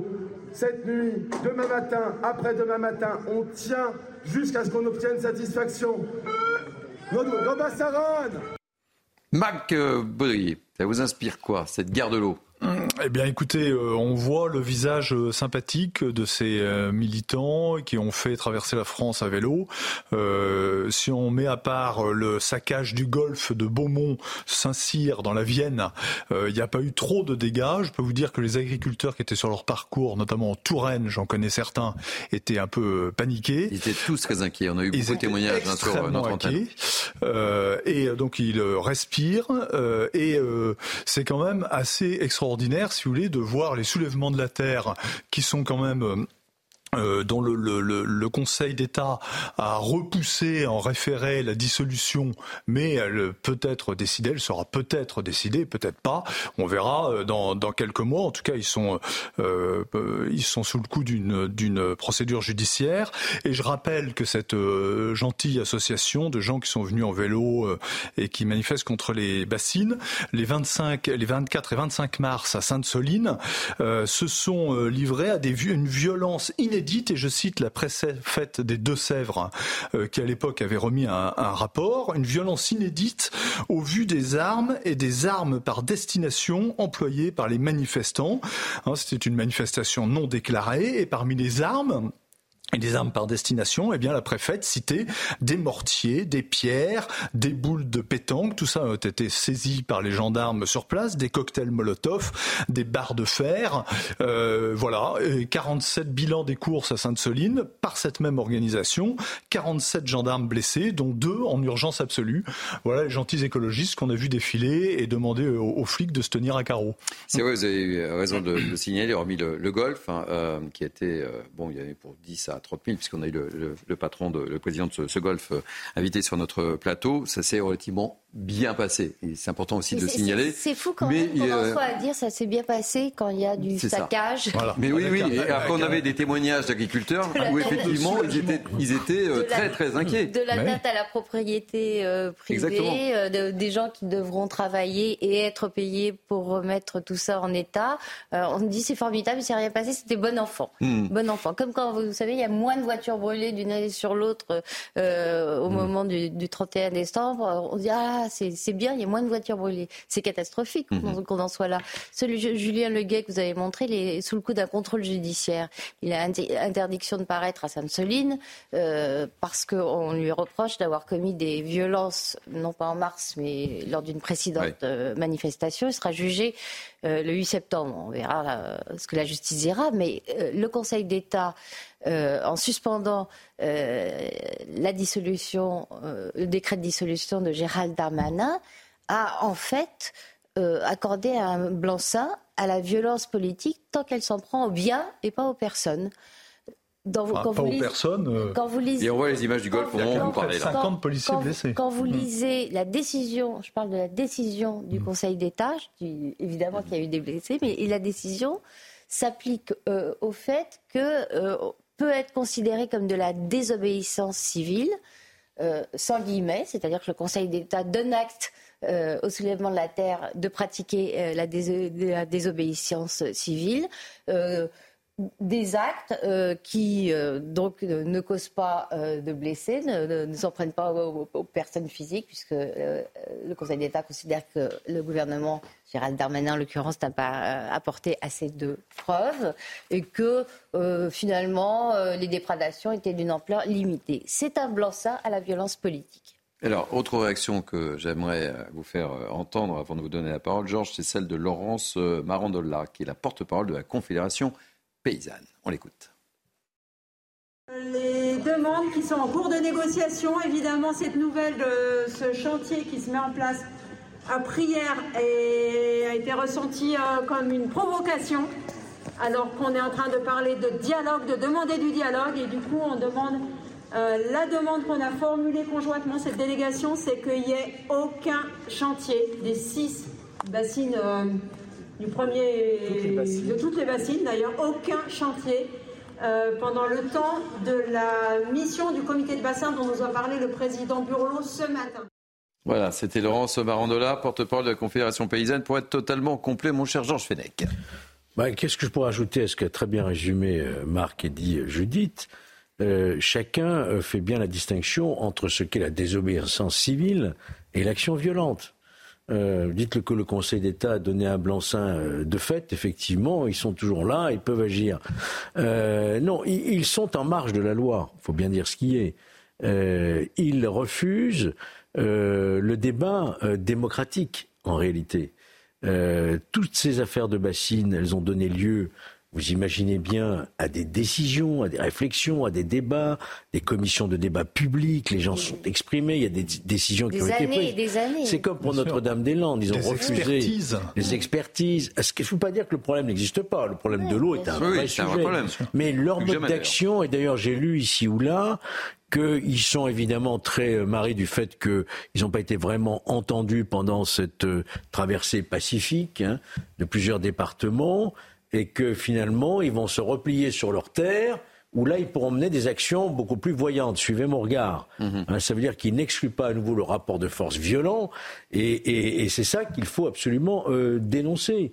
Cette écologie radicale et violente comme on détruit des œuvres d'art, ou comme on se couche sur l'autoroute pour empêcher la libre circulation, on n'est on est plus que dans la désobéissance civile, on est dans une action violente, antidémocratique, qui doit être sanctionnée par les juridictions. Allez, on va changer de sujet. On parlait de migration, la pression migratoire qui s'accentue toujours plus aux frontières de l'Union européenne. Les passages ont bondi de près de 19% euh, en juillet par rapport à 2022. Ce sont les chiffres fournis ce mois-ci par l'agence Frontex. Alors, vous le savez, le gouvernement est attendu, et on en a parlé un peu tout à l'heure sur le sujet, avec un projet de loi immigration prévu à l'automne. Retour sur ces chiffres qui explosent avec Sarah Barney. Et on ouvre évidemment le débat avec vous. Au cours des sept premiers mois de l'année, le flux migratoire clandestin en direction de l'Union européenne a augmenté, plus 13%, soit plus de 176 000 passages irréguliers détectés par Frontex. La principale voie migratoire reste la Méditerranée centrale. Le nombre de traversées irrégulières y a plus que doublé, plus 115% par rapport à l'an passé sur la même période, soit près de 90 000 passages détectés. Un itinéraire qui représente plus de la moitié des traversées irrégulières vers l'Europe, alors que les autres routes migratoires ont-elles diminué en 2023. Le seul mois de juillet a atteint des chiffres records. Près de 42 700 passages clandestins ont été détectés aux frontières extérieures de l'Union européenne, soit une hausse de 19% sur un an, le plus élevé depuis mars 2016. Face à cette hausse du flux migratoire, les contrôles se multiplient et les préfets locaux demandent des effectifs supplémentaires. Près de 2800 officiers permanents et membres du personnel de Frontex sont déjà mobilisés aux frontières extérieures de l'Union européenne.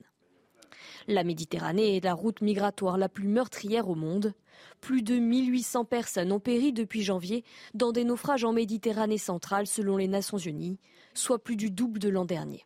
Une pression migratoire accrue sur cette route qui, selon Frontex, pourrait persister dans les mois à venir.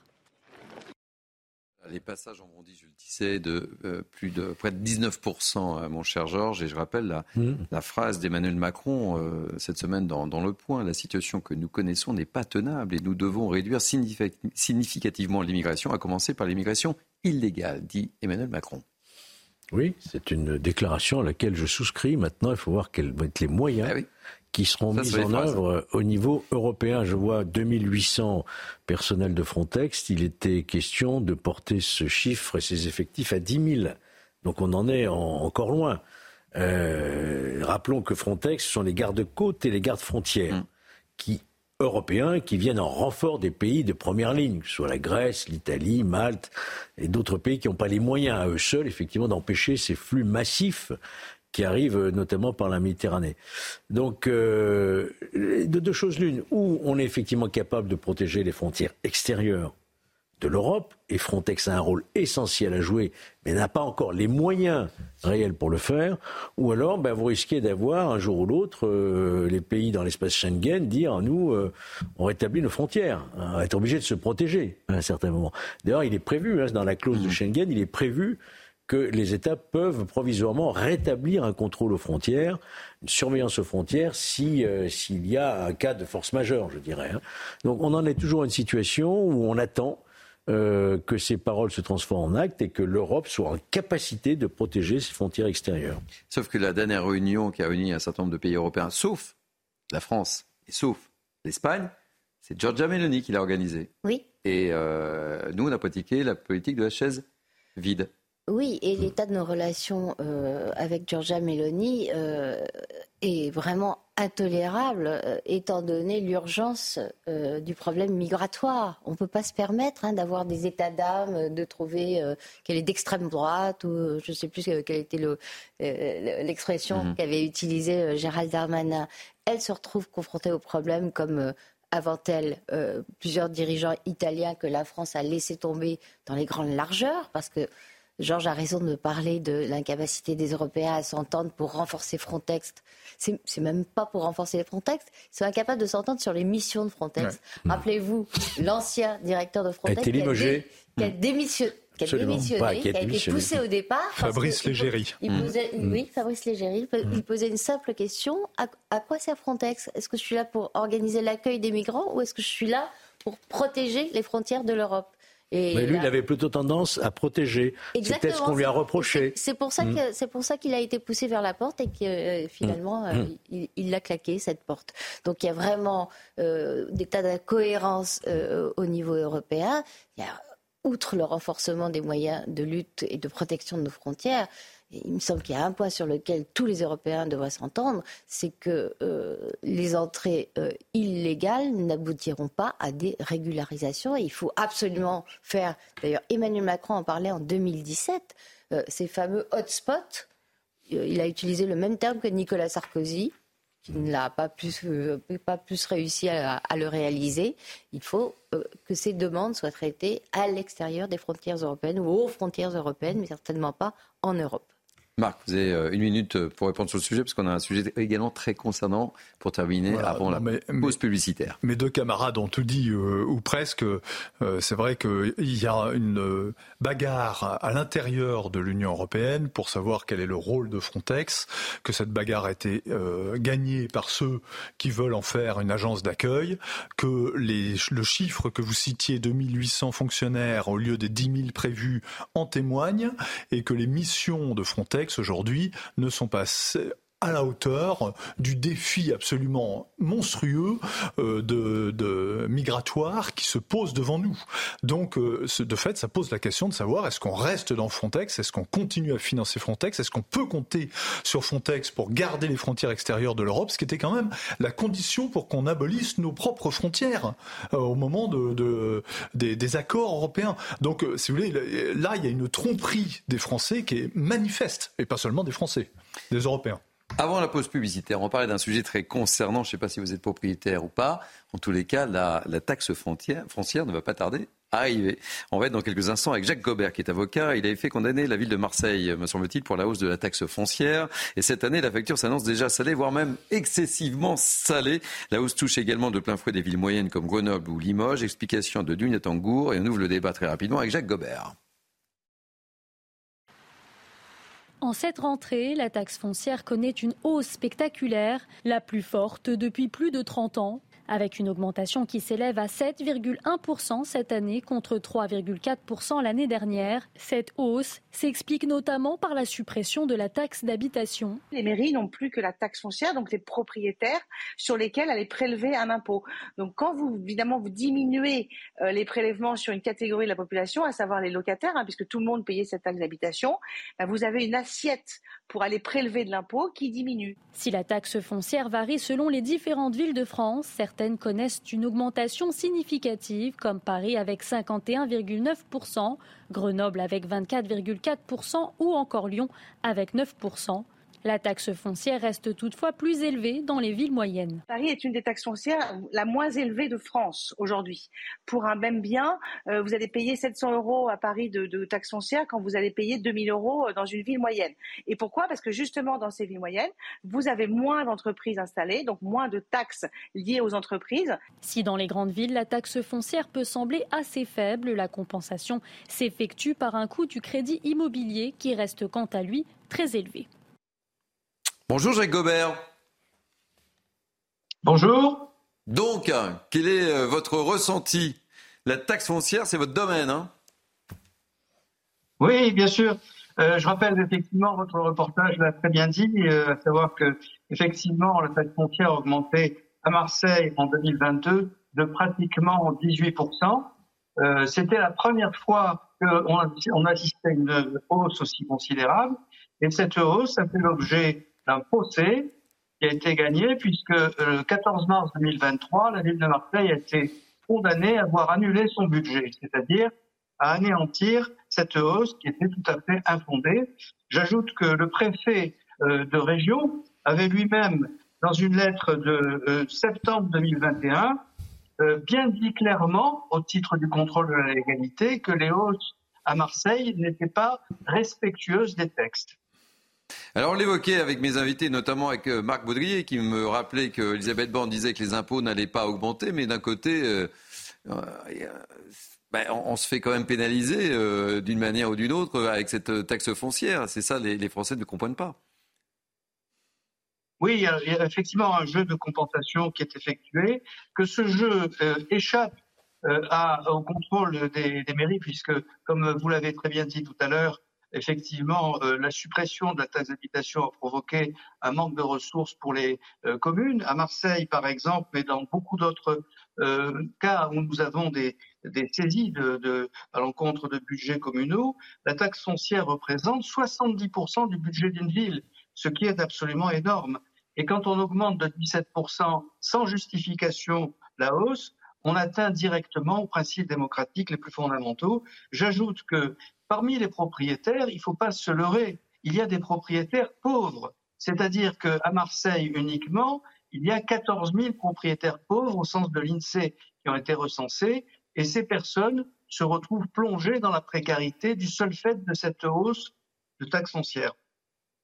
Merci euh, Jacques Gobert, euh, avocat. Merci d'avoir accepté de témoigner. Une petite réaction peut-être euh, Marc Baudrier, juste avant de partir en pause publicitaire ah Bah oui, oui, je voulais quand même insister sur la duplicité du, gouvernement. Je veux dire, euh, le 23 août sur France Bleu, hein, c'est il n'y a pas longtemps, euh, Elisabeth Borne dit il n'est pas bah question d'augmenter les impôts euh, des ménages. Au contraire, on va on va les baisser. Il faut il faut ménager le pouvoir d'achat des classes moyennes, etc.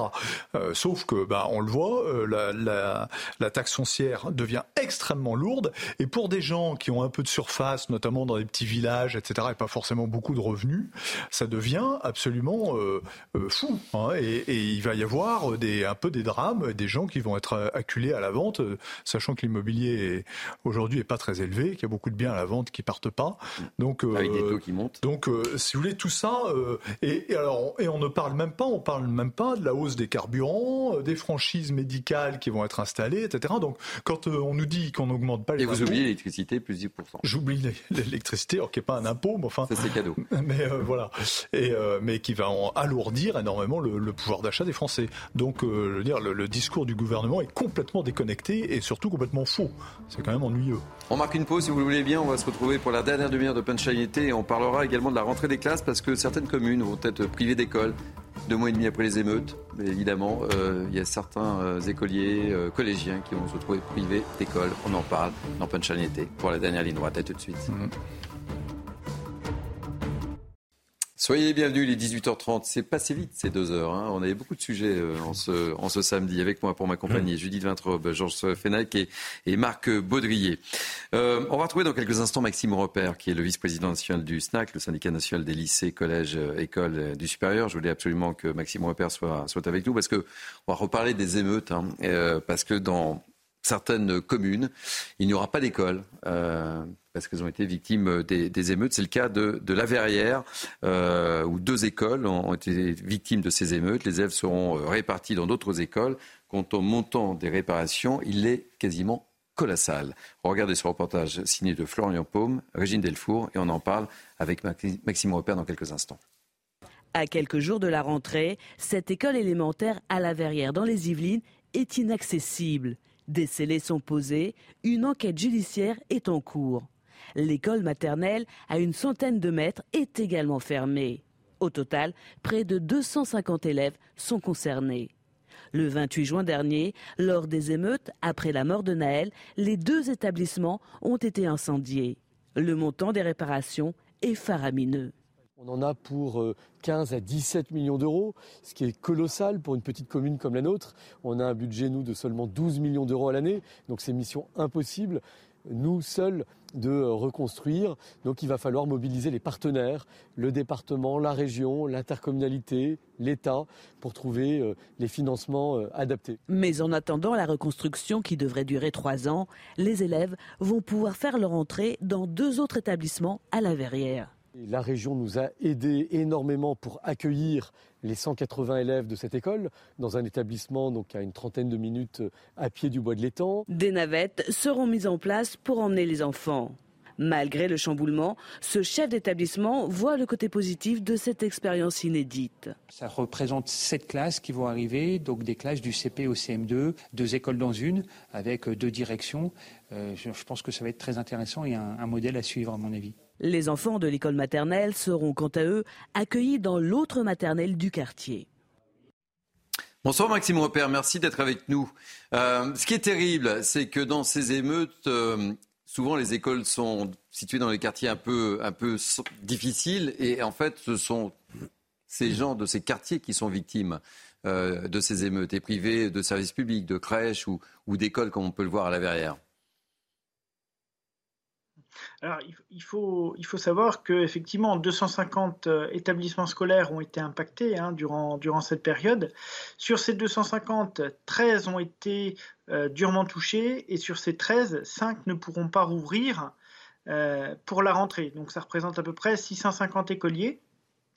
Euh, ça arrive dans plusieurs, c'est arrivé donc dans plusieurs régions, hein, puisque ce n'est pas simplement euh, euh, la, région Île-de-France. Hein. Je prends par exemple l'exemple de Mâcon en Bourgogne, où justement l'école Jean Zay ne pourra pas rouvrir pour la rentrée. Donc, le, maire de, de, Mâcon était notre invité dans Mini News tout à l'heure.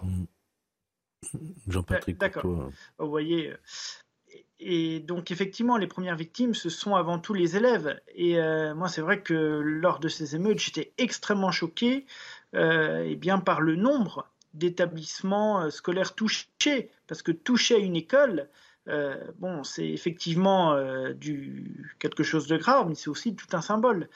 Et c'est vrai que c'est, je, je, mets à la place des élèves, bah voilà, qui sont concernés et qui vont être quand même un petit peu perturbés, puisque euh, parfois, les, élèves vont, devoir vivre cette situation-là pendant quelques mois, d'aller dans une autre école. Donc c'est vrai que c'est à la fois dur pour les élèves, mais aussi pour les enseignants, hein, pour euh, les, professeurs des écoles qui sont touchés par, euh, par ce qui s'est passé en fait. Judith Vintraume, je vous garde avec nous, hein, Maxime Perrand. On ouvre le débat. Hmm oui, enfin, est-ce que c'est vraiment un débat? Moi, je trouve que cinq lycées cinq euh, écoles qui ne peuvent pas ouvrir sur 250 euh, qui ont été attaquées. Euh, L'État plutôt l'État, les collectivités locales ont, plutôt fait diligence et, se sont pas mal débrouillés pour limiter les dégâts. Alors bien sûr, c'est très triste hein, que cinq établissements se retrouvent dans cette situation-là franchement, au vu des déprédations commises, euh, ça aurait pu être pire. Qu'est-ce qui va se passer là? Euh, L'enquête est en cours à la Verrière, euh, nous dit-on.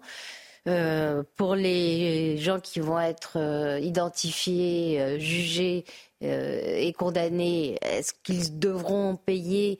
Alors une réparation qui ne évidemment mm. pas à la hauteur à la hauteur des dégâts. On ne voit pas un individu ou quelques individus payer 15 euh, millions d'euros, mais est-ce qu'il euh, pourra avoir une peine qui sera à, la hauteur de ce qu'ils ont commis, et y compris financière, que pendant plusieurs années, on leur fasse une retenue euh, sur leurs revenus pour qu'ils comprennent vraiment la gravité des actes qu'ils ont commis? moi, je le souhaiterais. Il y a aussi la responsabilité, le débat sur la responsabilité parentale. la loi, la loi permet d'engager euh, la responsabilité des gens, quand ils, des mineurs qui sont condamnés, s'ils ne sont pas condamnés, euh, s'ils sont juste. Euh, ont juste échappé à leurs parents ou ils sont, élevés d'une façon qui aboutit à ça, eh bien les euh, le président de la République a dit qu'il était contre euh, le fait de punir les parents et, de les forcer à être solidaires des. des je, rebondis sur ce que disait euh, Maxime Repère. S'attaquer à un établissement scolaire, à une école, c'est profondément choquant. Et, c'est vrai que la réaction du maire de Macron était similaire. Il est issu de. Du, enfin, ses parents étaient visiblement dans l'éducation nationale aussi. Et, c'est vrai que c'est un symbole fort, s'attaquer à une école, Marc. Bah oui, moi j'ai une question. Hein. Depuis quand est-ce qu'on n'avait pas vu ça? 250 écoles euh, euh, détruites, euh, tout ou parti. je ne vous parle pas des crèches, etc., des bibliothèques, des lieux de savoir, des lieux de culture. Etc. Une caisse d'allocation familiale à Bordeaux attaquée, sans doute par erreur. Depuis quand est-ce qu'on n'avait pas vu ça? C'est quand même quel coût Quel coût sur, sur tout ça? Quel coût d'ensemble? Sur les écoles euh, et aux frais de la collectivité hein, et des collectivités territoriales. Quelle responsabilité vous en avez parlé? Et puis le symbole est quand même absolument incroyable. Euh, le ministre Attal de l'Éducation nationale disait l'école c'est l'âme de la République. Il disait ça le 22 août. Nous devons euh, nous devons aux Français qu'une école qui se tient debout. Bah oui, c'est la moindre des choses. C'est quand même par l'école que la Troisième République a civilisé, unifié la France, en a fait un très grand pays. Euh, bah, quand on voit l'état de l'école, si vous voulez, on a quand même des raisons de s'inquiéter. Georges Fenech. Oui, depuis le début de notre euh, émission, on se lamente finalement. Une forme de fatalisme, en tout cas on constate. Hmm. On a parlé des exécutions à la Kalachnikov, fatalité. Hmm. Euh, trafic de drogue, euh, fatalité. Euh, impossibilité de protéger nos frontières, bah, c'est la fatalité. les émeutes, on en a connu, il y a eu celle du mois de juin. on va essayer de comprendre voilà, où on en est de la réflexion pour comprendre et pour prendre surtout, sortir de cette lamentation permanente, passer à une action véritablement pour empêcher qu'effectivement on puisse revoir ces scènes. Moi, j'ai encore le souvenir des scènes de 2005 et celle de 2007 qu'on a un petit peu passé à la trappe, mais je m'en souviens très très bien. Hein, et puis il y a eu celle de 2023 et probablement qu'il y en aura d'autres si on ne fait pas en sorte que euh, ces quartiers, ces individus soient mis vraiment dans l'état de droit. Actuellement, ils n'y sont plus. Ils n'y sont plus. Donc euh, j'attends, je ne sais pas si vous avez des nouvelles, mon cher Thierry, de l'état de la réflexion pour comprendre ce qui s'est passé au mois de juin, parce qu'on attend toujours les retours euh, pour savoir qu'est-ce qu'il faut mettre en place pour empêcher que les commissariats ne soient pas détruits, que les écoles ne soient pas détruites, etc., etc. Donc il y a un moment, si vous voulez, où les Français vont euh, euh, ressentir une forme d'exaspération totale, en disant est-ce que le politique peut ou ne peut pas. Mhm. Actuellement, on a, on a, le sentiment que le politique ne peut pas et qu'on est là à débourser. Euh, on a entendu ah ben le casseur, casseur payeur. Mais vous avez raison, je dis ils vont pas payer, mhm. ils vont pas payer des dizaines de millions d'euros. C'est-à-dire que la facture, elle sera sur nos impôts, voyez-vous. Donc euh, voilà, on a une forme de, de, de fatalisme et on attend qu'il y ait une politique euh, d'action véritablement euh, qu'on ne revoit plus ces scènes-là. Euh, je vais faire juste un petit pas de côté, on va donner la parole à Maxime Repère, mais euh, cette fatalité, vous avez vu ce qui s'est passé encore, ce qu'on en a parlé sur ce plateau? Quand il y a eu deux policiers municipaux qui ont été priés. Il y a une réaction citoyenne avec une mobilisation de 700 Corses qui sont eh allés dans le quartier eh où ces deux policiers municipaux avaient été éconduits par les trafiquants en disant attention, hmm on est en Corse ici, on ne veut pas de vous. par ailleurs, il n'y a pas eu d'émeute. Il n'y a pas eu d'émeute. Il n'y a pas eu d'émeute. Mais c'était pour répondre justement. Il n'y a pas eu d'émeute, il n'y a pas eu parce qu'il y a mm. une, une volonté commune des élus de Corse et de la population pour ne pas que leur territoire, leur quartier, leur ville ressemblent malheureusement à celles beaucoup trop nombreuses du continent. Maxime Père, euh, le mot de la fin un petit peu sur, sur ce sujet.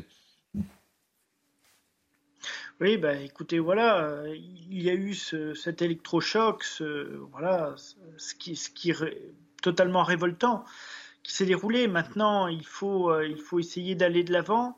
Euh, je garde en mémoire, voilà, le, garçon d'Annie justement qui habite à Mâcon et le petit garçon qui, qui me disait mais pourquoi est-ce qu'on a attaqué, pourquoi est-ce que voilà, pourquoi est-ce qu'on a attaqué l'école? Donc c'est vrai quand vous entendez ça euh, de la bouche d'un enfant de 8 ans, euh, bon, ça, ça, prend un peu aux tripes. Donc euh, voilà, je, pense et j'espère que nous ne reverrons plus ce, ce, genre d'incident. Et je crois, je crois, je crois en l'école, je crois aux vertus citoyennes de tous et cette capacité justement à, à tenir compte de ces erreurs. Et voilà, tout le monde a été choqué hein, par ce qui s'est passé hein, pour, les, pour les établissements scolaires. Hein. Donc voilà, je, je, reste optimiste malgré tout. Merci beaucoup Maxime Rappert. Je rappelle que vous êtes vice-président national du syndicat national des lycées, collèges, euh, écoles et du supérieur. Merci d'avoir accepté de témoigner dans Punchline été. Judith. Oui, juste un mot, il n'y a pas de surprise à avoir. L'école est le dernier lieu où quelqu'un essaie vaguement d'exercer une autorité euh, sur ceux des enfants qui sont complètement euh, en rupture, euh, qu'on laisse aller dans leur famille, enfin, dont, les, parents ont absolument baissé les bras, qui n'ont plus peur de la police, on le dit à longueur d'émission. L'école, c'est le dernier lieu où on essaye déjà de les retenir physiquement, parce que les heures de classe, ça existe, et, puis, de, leur apprendre quelque chose, de réclamer leur attention. c'est ça qui explique la, la rage qui s'est déchaînée. Hein. Que l'école, aujourd'hui, c'est l'école du harcèlement scolaire des violences, des atteintes à la laïcité. Vous croyez que les émeutes, c'était contre le harcèlement Non, ce que je veux dire, c'est que l'école n'est plus un sanctuaire, malheureusement. Oui, mais enfin, c'est un Qu'est-ce qui est un sanctuaire aujourd'hui On essaie bah d'exercer l'autorité. Qu'est-ce qui est un sanctuaire Absolument. Quelles sont, euh, quelles sont les positions qui sont sanctuarisées Il n'y en a plus, honnêtement. Il n'y a plus de sanctuaire. On parlait de la Corse, peut-être. On peut parler Maxime Repère disait euh, J'espère que ça ne se reproduira plus, mais pour quelle raison est-ce que ça ne se reproduirait plus? Qu'est-ce qu'on a réglé dans cette affaire? Quelle décision euh, euh, historique euh, et majeure? On a pu prendre face à ces faits qui sont historiques et majeurs. Aucune. Euh, il y a eu 1200, je crois, interpellations. Euh, les peines qui sont tombées sont, sont euh, moins de 1000. Mmh. elles ont été, moi j'ai assisté à plusieurs procès, c'était extrêmement léger, les peines, même pour des gens qui, qui étaient quand même assez chargés. Donc, si vous voulez, malheureusement, je vois pas, comme disait Georges Fenech, mmh. pour quelle raison est-ce que ça ne se reproduirait pas? Mais ça se reproduira. C'est évident, malheureusement. À moins que. À moins que. Allez, on va terminer par parler football. Alors, je vous rassure, euh, Judith, je ne vais pas vous demander votre pronostic pour le match PSG-Lens qui aura lieu ce soir. Un match que vous pouvez vivre d'ailleurs sur Canal+. Je pas de pièce pour tirer la Ou euh, ni Marc ni, ni Georges, hein, quoique je pourrais potentiellement vous le demander. Hein. Je sais que vous aimez le sport, Georges. Non, on va parler euh, de, de ce fameux baiser dont vous avez entendu parler, ce fameux baiser forcé de Luis Rubiales sur la joueuse Jenny Armozzo après la finale du mondial féminin, c'était dimanche dernier. L'histoire tourne, et voyez cette image, tourne au scandale en Espagne, notamment au sommet de l'État. Le président de la fédération refuse de démissionner. La FIFA a annoncé euh, aujourd'hui sa suspension et on va voir très rapidement la réaction de la joueuse parce qu'effectivement, ça fait gros, gros, gros scandale. Écoutez la réaction, c'est très rapide, la réaction de la joueuse. Eh, mais ça m'a pas plu. Hein. Voilà, c'était la réaction juste, juste après le match, ça vous inspire quoi, ma chère euh, Judith, cette histoire du, baiser de, Je comprends. C'est un scandale. Hein je comprends très bien que ça lui ait pas plu. Rien que le fait de tenir la tête de mm. quelqu'un comme ça, je trouve ça euh, absolument euh, épouvantable. quand on n'a pas de, de, relation intime, c'est des choses qu'on fait pas. Apparemment, cet homme a lourd passé a beaucoup de points de vue et de, de comportement. Et les images, là, c'est justement des images contre le, voilà, complètement, contre le président. Hein. Complètement dysfonctionnelles. Moi, ce qui m'étonne, c'est que les, les, autorités du foot espagnol aient tant tardé et tardent tant euh, à le condamner clairement. Non seulement elles ne condamnent pas, mais ils le soutiennent. Hein, ils le soutiennent hein, pour le moment. Euh, apparemment, ça s'est dit un peu. Oui, ça commence à se fonder. Alors maintenant, la dernière information, c'est le sélectionneur de l'équipe masculine, c'est tombé cet après-midi, euh, condamne le comportement inapproprié de Rubiales. La fédération, mais la fédération, vous avez raison. Pour l'instant, la fédération ne le lâche pas. C'est ça qui est extraordinaire.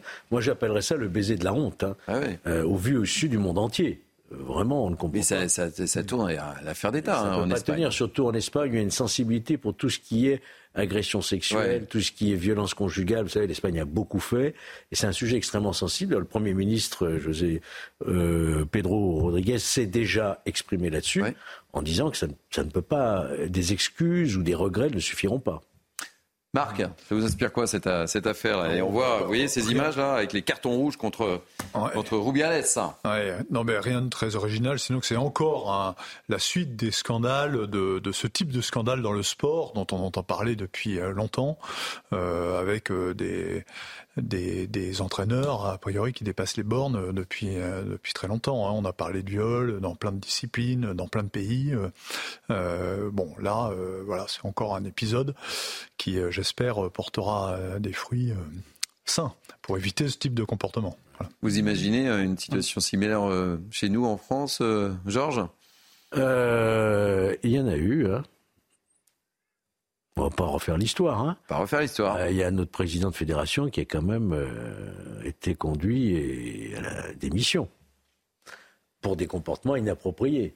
Mais là, là, c'est fait au vu au sud. Mais là, oui, c'est ça, c'est ce que j'allais dire. C'est pas la même chose. Enfin, c'est c'est pas la même chose. C'est une manière de machisme, si hmm. vous voulez. On, la femme elle devient un objet, on la prend, on l'embrasse. Voilà. il profite que ce soit en public il doit avoir quand même derrière la tête que comme ça, elle se défendra pas. C'est un moment de liesse. Euh. Non, c'est un abruti.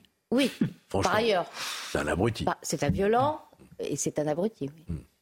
Marc, vous imaginez un peu la chose. C'est vrai, vous faites, mais, mais c'est vrai que c'était pas tout à fait le même. Euh, la même chose avec. c'est vrai que c'est euh, très curieux. C'était moins, c'était pas affiché en tout ah, cas. Bah non. Hein dans l'ambiance euh, actuelle, euh, quand même, de se livrer à ça, euh, même dans la liesse, c'est, on a du mal à comprendre, quoi. Comment est-ce que devant des caméras du monde entier, un homme peut se laisser aller comme ça C'est ça dépasse un peu, mais l'entendement. Même dans l'euphorie. Hein. Même dans l'euphorie. la victoire, c'est la victoire de la Coupe du Monde. C'est la victoire de la Coupe. Ah oui. Qui est gâchée. Et là, vous avez vu c'est que les joueuses ne veulent plus, elles ne veulent plus jouer aussi. Ah, elles hein. sont en grève. Elles sont en grève. Elles ne veulent plus jouer. Il n'y a plus d'équipe là. Je pense qu'il s'est dit en public qu'elle n'osera pas se débattre et, encore moins me coller une gifle. Je pense qu'il s'est dit ça. Non, je pense qu'il n'a rien prémédité du tout. Je pense que c'est un abruti. Mais écoutez, ça sera le, le mot de la fin euh, pour euh, notre. Le mot de la fin. Le, le mot de la vacances, Thierry. Merci euh, mille fois, c'est très gentil. merci à vous, euh, merci de m'avoir accompagné, merci pour votre grande fidélité à ce rendez-vous. Je voudrais remercier Laura Tapiero et David Brunet qui m'ont assisté dans la préparation de ces deux heures. Merci aux équipes de la promotion, Marine Carbalet, Raphaël de Montferrand, faut pas que je les oublie. Merci aux équipes en régie. Vous pouvez évidemment revivre cette émission sur notre site, cnews.fr. Euh, dans quelques instants, ça sera face à l'info avec l'excellente Célia Barotte, la nouvelle génération de présentateurs de, de CNews. Moi, je vous dis à bientôt. Et cette fois, c'est sûr, c'est certain, puisque jeudi, j'avais annoncé que je partais en vacances, mais je n'avais pas prévu ce petit ce samedi. Donc cette fois, je vous confirme, je pars bien en vacances quelques jours. J'aurai le plaisir euh, de, sur la grille de rentrée de vous accompagner euh, à partir du vendredi, vendredi, samedi, dimanche dans Billy News. J'en suis ravi. Merci mille fois à Serge Nedjar pour sa confiance. Ça me fait bien plaisir. Et je vais essayer de profiter de ces quelques jours de vacances. Bye bye et à très bientôt sur CNews, évidemment.